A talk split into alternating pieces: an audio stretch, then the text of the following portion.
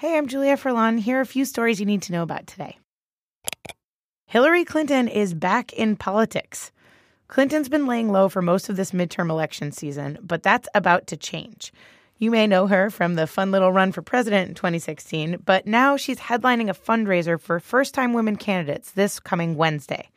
The fundraiser is being hosted by Arena PAC, which is a group that provides coaching and advice to candidates running for office for the first time.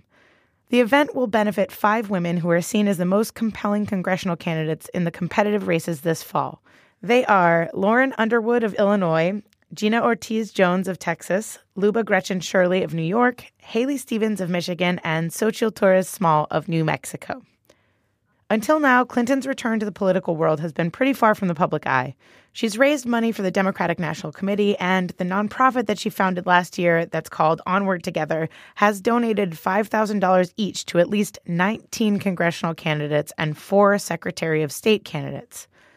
Clinton and her husband have yet to appear at a campaign rally on behalf of Democrats this year. And here are some other things that are going on today. There's a report out today from Harvard Medical School that says that 30% of opioid prescriptions lack documented clinical reasons to justify the use of the drugs. The report raises concerns about inappropriate prescribing and lax documentation practices as the opioid epidemic continues around the country. And remember a few weeks ago when we explained what exactly was going on with the Australian government and why they have yet another new prime minister? Well, that guy's name is Scott Morrison, and he recently replaced Malcolm Turnbull. He has his first official session of Parliament today. Good luck, Prime Minister Scott Morrison. And remember Maria Butina, the alleged Russian spy who was arrested earlier this summer? Well, it's time for her day in court. She was charged with conspiracy to act as a Russian agent in the U.S., and her hearing is today. For more on the latest stories, download the BuzzFeed News app. And don't forget to listen to The News from BuzzFeed News.